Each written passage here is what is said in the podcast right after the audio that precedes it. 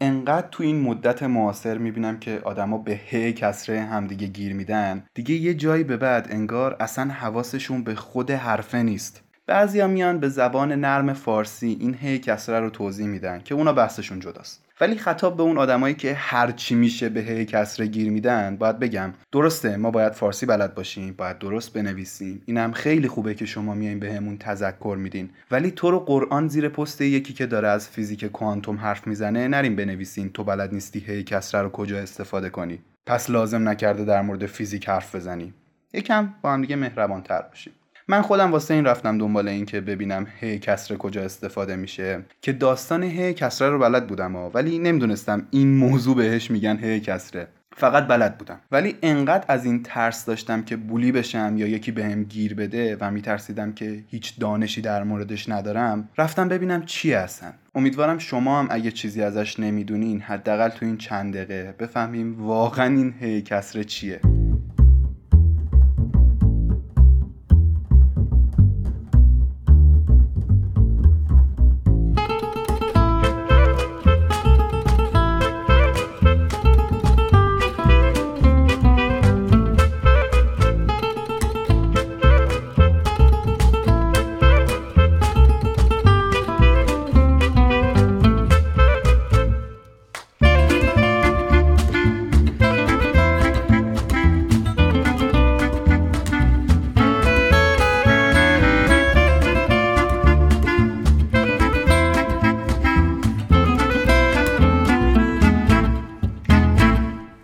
اول از همه باید بگم که خیلی چیز آسونیه. یعنی شما توی یه عکس هم که دو تا کلمه ازش مثال زده می‌تونیم بفهمین که هی کسره چی و کجا به کار میره. پس نیاز نیست خیلی منم پیچیدش کنم.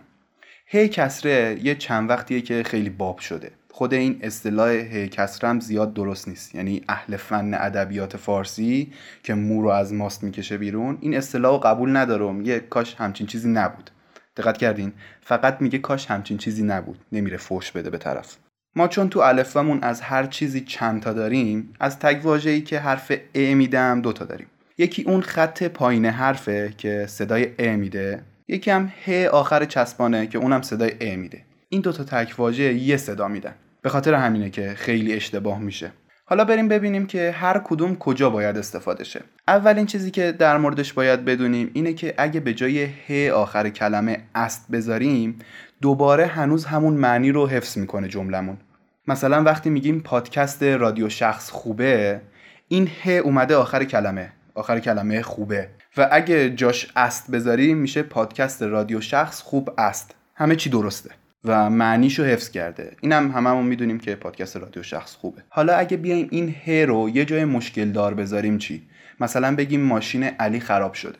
اگه بیایم آخر ماشین ه بذاریم یعنی ماشین نه علی خراب شده وقتی اون خطکشمون رو می‌ذاریم کنار جمله می‌بینیم که به جای ه وقتی است می‌ذاریم ماشین است خراب شده معنی نمیده. پس اینجا یه دونه کسره می‌خوایم. اون خطی که پایین کلم است. پس چی شد؟ هر جا که به جای ه است گذاشتیم و معنی داد اونجا باید ه کسره رو استفاده کنیم.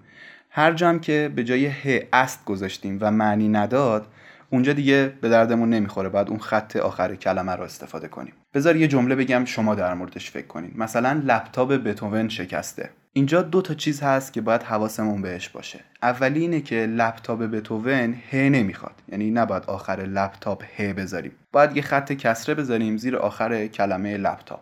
ولی جلوتر که میگیم لپتاپ بتوون شکسته این شکسته ه می‌خواد. حالا اگه خوب یاد گرفتیم بعد اینم بگم که یه استثنا هم هست تو این ه کسره.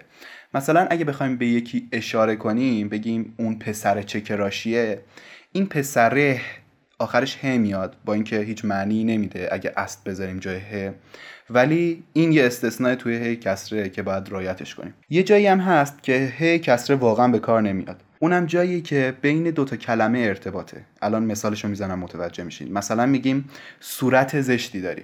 این صورت چسبیده به زشت. نمی‌تونیم بگیم صورت ته زشتی داری. اینجا باید همون صورت زشتی رو بگیم یه دونه خط کسره هم بذاریم. ولی اینا دیگه پیازداغ ماجراست. شما تو 100 درصد مواقع وقتی هیو برداری است بذاری ببینی جمله جوابه و معنی میده دیگه کل هی کسره رو یاد گرفتی. اسم من علیه. اگه دوست داشتین با من ارتباط مستقیم داشته باشین فوشی ناسزایی جایزه انتقادی پیشنهادی چیزی داشتین یا خواستین پکیجای آموزش هی کسره رو بخرین فقط و فقط با قیمت 999900 تومن می‌تونید به اینستاگرام رادیو underline شخص direct بدین. من از اون دسته آدمای زود seen کن پرسنم امیدوارم که این اپیزود یه کمکی کرده باشه یا اگه بد توضیح دادم یه سوالی شده باشه که خودتون برین بهترش رو یاد بگیرین.